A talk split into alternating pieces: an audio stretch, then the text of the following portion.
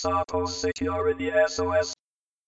I am Paul Ducklin. I am a senior technologist, and I'm joined today by one of our most passionate anti-phishing experts at Sophos, Peter McKenzie. Now, Peter, you describe yourself as a malware specialist, is that right? Yes, malware, phishing, anything bad. To be clear, you don't take malware apart for a living, you actually work in our support department, so you actually have the more difficult job of trying to comfort people who might be in some kind of panic or uncertainty based on what they know or don't know and things that they've done and now regret. Yeah, talking to a variety of um, users, ones that are familiar with security and ones that have never experienced an attack before. Right, so uh, if it's okay with you, I plan to follow the format that we used yesterday, or at least the, a sequence of questions, where we'll just try and look at phishing from the point of view of what, how, and why. So what it is, how it works, and why on earth the crooks do it, and, and we need to be resilient to it. So let me start by asking you, what do we mean when we use this word phishing with a PH? Well, it covers a lot of different definitions, and you can Google and you'll find a lot of different answers. But we're talking about email, and we're talking about some level of social engineering to trick a user into doing something. Either give up some of their data or click a link, open attachment. It is the beginning of most malware attacks. So we're not going to be discussing things like telephone scams here where the crooks actually call you up. It'll be email predominantly, but it's not only email. The crooks can use other forms of instant messaging like SMS, WhatsApp. Yeah, they're all forms of sort of social engineering. Phishing is generally associated with email primarily. Now, a lot of people that I've spoken to recently kind of, when you talk about phishing, they think, oh, that's old school. It's all about you get this email, dear customer, big bad stuff on bank account happened, click link, log in, and then there's a fake login page. And they kind of go, this is yesteryear's problem. I'll spot a fish a mile away. It's really easy. Yeah. There's no question of this being an evolving threat. What are you talking about? Yeah, and unfortunately, that is just not true. Um, there's far too many jokes about Nigerian princes and everything like that phishing is the number one threat as far as malware attacks. And it isn't just about spotting a typo and a bad bit of grammar. A lot of these attacks now are very sophisticated emails, well written. They'll copy code from legitimate emails and they will match an exact copy of an email from your bank or whoever it may be. And they'll be very believable. And you don't have to be someone that's not computer literate to fall for it. You, you might just be busy. You, you may not have had your morning coffee. These are emails designed to look like the type of emails you receive on a daily basis. What sorts of things do phishing messages invite you or urge you to do? Well, uh, there is a huge variety. Some of the most common will say here's a document that you need to look at. Maybe it's pretending to be from one of your colleagues. And to view that document, you need to enter your credentials. Maybe it's your domain credentials, or maybe it's credentials for your email or something like Dropbox or something like that. So that's the number sort of one most obvious thing they do, getting a username and password. But it could be things like bank details or anything really. So sometimes it's to seduce you to go to, to a login page which looks right but isn't. But at other times, the email might actually contain an attachment that there's some good reason why you might want to open it. Yes. So, for example, um, this was uh, a couple of months ago. Um, a user in a HR department received an email that was from someone they didn't know, but they're in HR, they expect those type of emails, and it included a CV for a job role that was currently available in that company. The CV was a legitimate, perfectly looking CV. At the bottom of it, it said, also find attached a, a document containing my recent exam results. That document had macros in it that enabled a bit of malware code to run. So the email was legitimate, or the email was not malicious. The CV was not malicious. So you'd read all of that, you'd been sucked in, then you'd enabled macros on the malicious document. So it's easy to say, oh, I'd spot that, or I wouldn't open that if you don't work in HR. But actually, if that's your day-to-day job in a even even in a small business, you would routinely open CVs, and the idea here presumably is you open the CV, it actually looks exactly like what you'd expect in your country because the crooks have carefully ripped off somebody else's actual CV. So you're now one step detached from the idea, oh, it doesn't feel like crooks. So when they ask you to take the second step, It's a very far cry from that old school fear about, oh, something bad happened on bank account, click here, log in. Yeah, it's definitely not the same as you've won a lottery ticket, you've won a lottery prize for, you know, when you didn't buy the ticket for it. It's very different nowadays. So, what sort of things typically happen if you give away a password or if you invite in that attachment? What can that lead to? Tell us a bad story Yeah. that's happened recently that indicates why this isn't just about bank, password, money goes from account, contact bank, sort out. Uh, just yesterday, I saw a new example where uh, an organization had a user that had clicked on a link in an email, and the email had come from one of her colleagues. It said that that colleague was sharing a document over Dropbox, and you needed to click View Document to see it. Now, the link actually went to dropbox.randomletters.com. Now, the user didn't clock the fact that that wasn't a Dropbox address, really. They clicked the link, and it took you to a page that basically asked you to log in to one of your online email accounts. Despite this being Dropbox, it was asking you to sign into Google or Yahoo or whatever. But that's not entirely unusual these days, is it? A lot of sites they use OAuth or something, and they'll say log in with your Facebook account or your Twitter account. Yes. And in a way, we're encouraged to do that because Facebook's quite good at protecting passwords. And in theory, as long as it really is doing that whole background authentication via Facebook, it's a good way to do it because it means you're not sharing a password with with yet another site. But in this case, the crooks are taking that visual appearance, something we're used to, and uh, tricking us on that basis. Yeah, and the, the page looked completely legitimate. They'd copy and pasted the code from the real site, so it was an exact match. The same login form as you'd expect for logging into your Google account. Uh, you'd put in your username and password, you click continue. On the next page, they actually ask for your phone number and recovery email, uh, just to extra verify who you are. Yes. And of course, it's a, it's a way to help them get around two-factor authentication. And as soon as you do that, the details are sent off to them, and in this case, the user was given a perfectly legitimate PDF just as a distraction. And the organization that had had this, um, they actually said that the user that received this email actually did think it was a bit suspicious. So she replied to her colleague. So the email was coming from a colleague from a, So- real email I So it didn't come from a colleague, but it came from her colleague's account. Account, yes, So there was no forging or spoofing. No. It actually came It came from her. from the account that you would expect. Yeah. So she replied to that email saying, "Is this real? Did you mean to send this?" And the colleague replied, "Yes." What a surprise. And of course, they've now gone and looked at the the filtering rules that have been added to both these users, and they can see that that original one that said the email was fine had had a load of new rules added. One being anything that comes into her inbox goes into a junk folder. And the crook behind this was still logging into her account and was monitoring the replies. So when they saw the email saying, "Is this real?" they replied yes.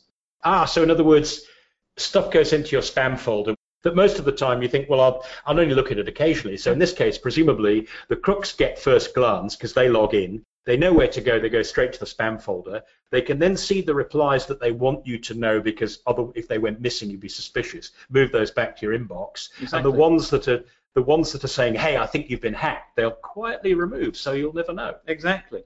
A very similar thing happened to me a few months ago where my solicitor was actually hacked in the exact same way. And I received a contract from her. I was expecting one. We were moving house at the time. However, because I suspected that it happened, I phoned her up to let her know, which is a much better way of dealing with it than what this user And did. you phoned her up using the number you knew from another source, not from something that was contained in the email. Exactly, although they were the same. But yes, um, whereas this user suspected there was something wrong with this email, but chose the medium of email to find out.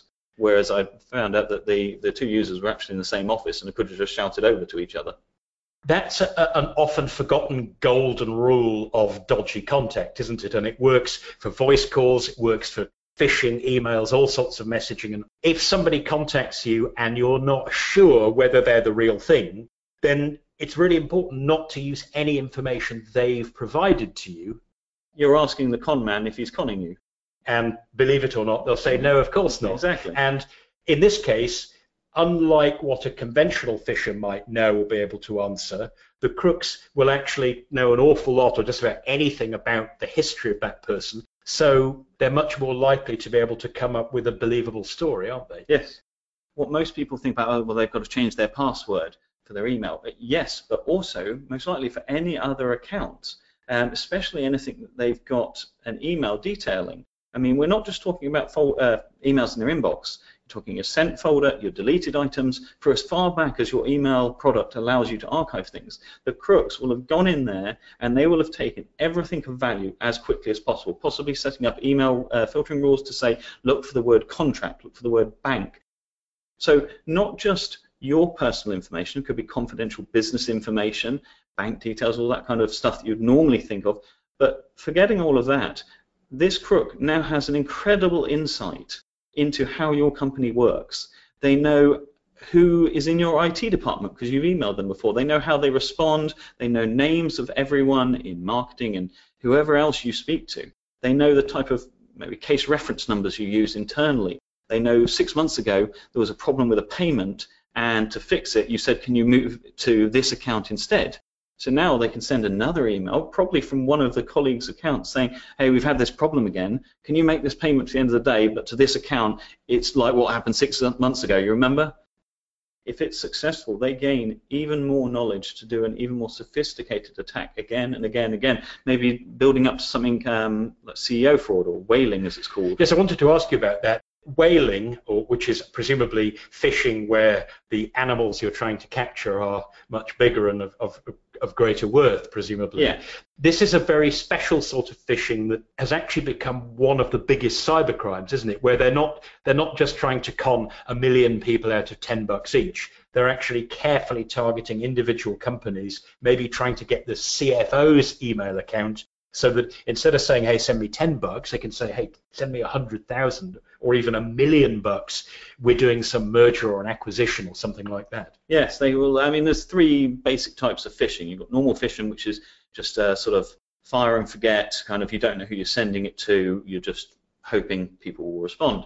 Then you've got spear phishing, which is some way targeted or tailored to the person or the organization you're you're targeting, you know, maybe just before you go on with that, that it's my now spear phishing. A lot of people think of that. It's very targeted. They imagine that that's state-sponsored actors or somebody who's focusing on a particular department in your company. But it can be as simple as, hey, we know your address because we got it, bought it from crooks in, from an earlier breach. Yeah, that's still spear phishing, isn't yeah, it? Yeah, it's the difference of I bought a million email addresses. I have no idea who these people are. I'm going to send out the same email to all of them. That's phishing. Or I bought 100,000 email addresses for people in shipping companies. So I'm going right. to send them something related to shipping. It's a bit more targeted. So the whaling side of it, yes. my understanding is the reason it's normally called CEO or CFO fraud is that that's the that's the sort of prize account that the guys want because those are the guys who can order everyone around in the company, particularly when it comes to funds transfer.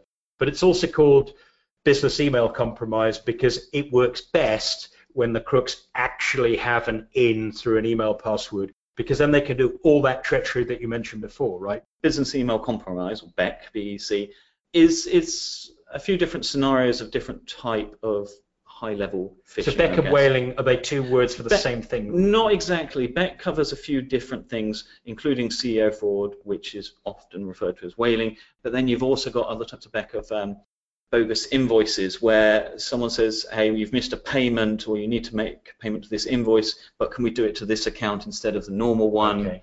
Or you've got someone, um, they're pretending to be your lawyer and you need to make an urgent payment to settle a dispute. It needs to be by the end of the day. Keep this quiet. We don't want people finding out, kind of thing. So, so in other words, there, the crooks, they're not just trying to get your password today. They're trying to get you to adapt some existing part of your business process that will benefit them, for example, ongoing payments, yeah. until you happen to notice. Yeah. Because maybe the person who's supposed to get the payment suddenly phones you up and says, hey, you haven't paid for three months. Exactly. By which time, three months of money has run off. Yeah.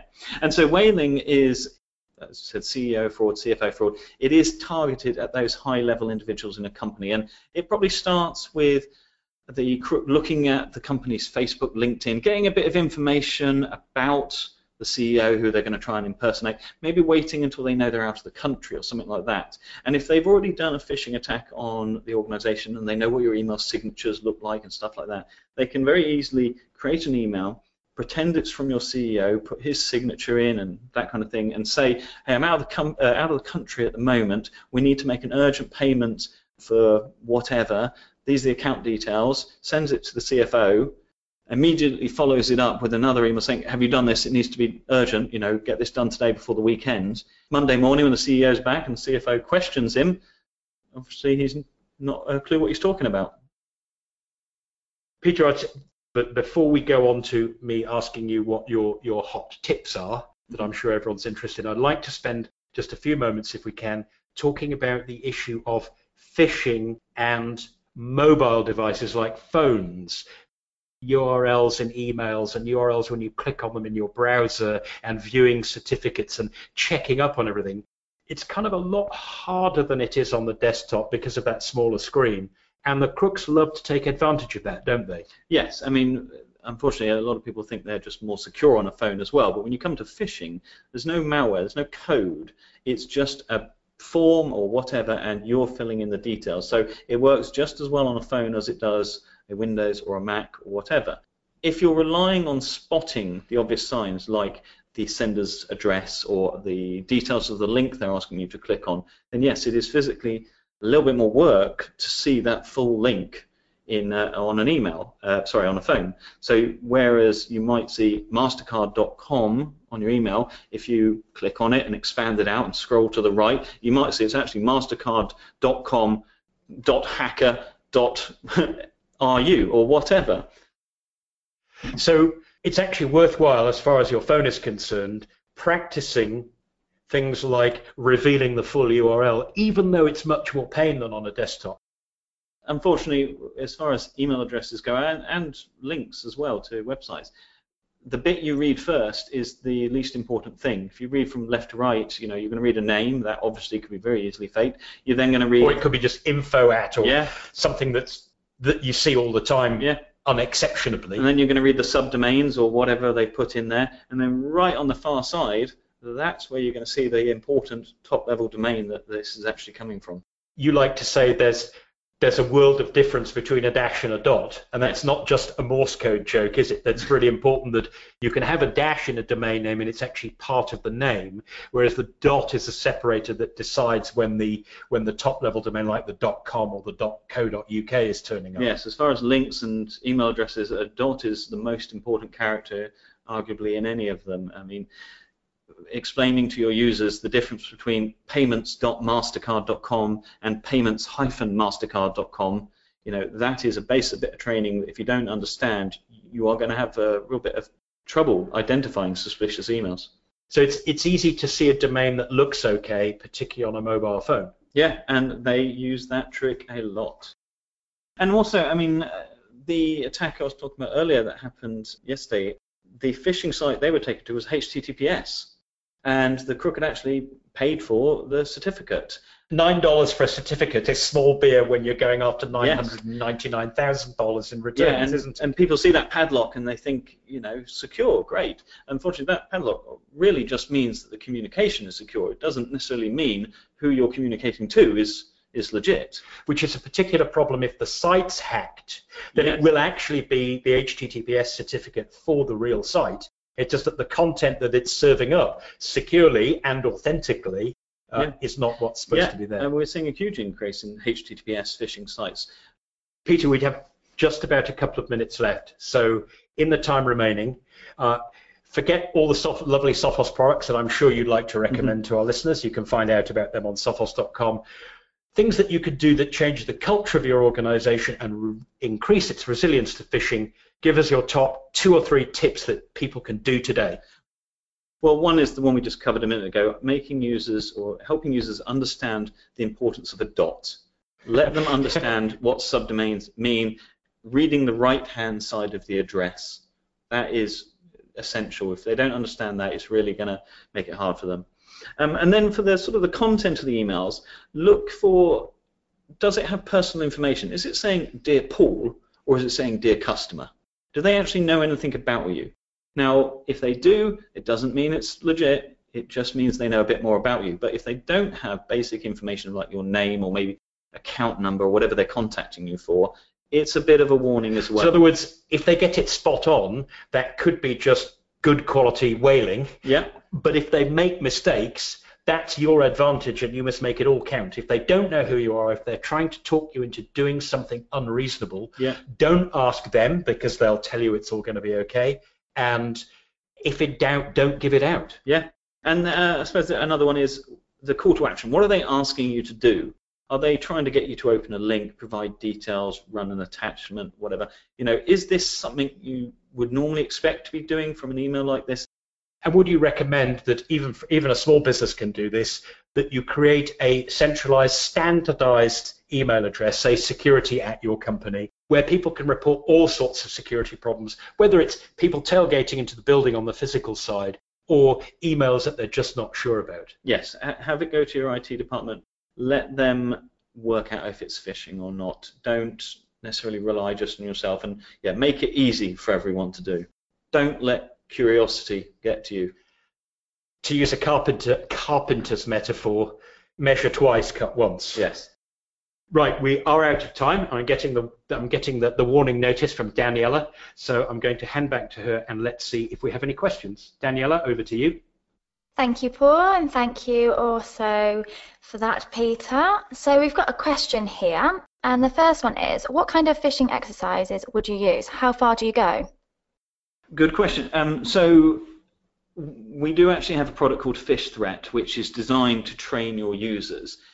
You can create your own phishing campaigns, and you can track how far users get into them before they realize it's a fish. And of course, you can set it up so you know if they do fall for it, instead of obviously handing in their details or whatever, they're forwarded to a, a training module, so you can actually educate your users.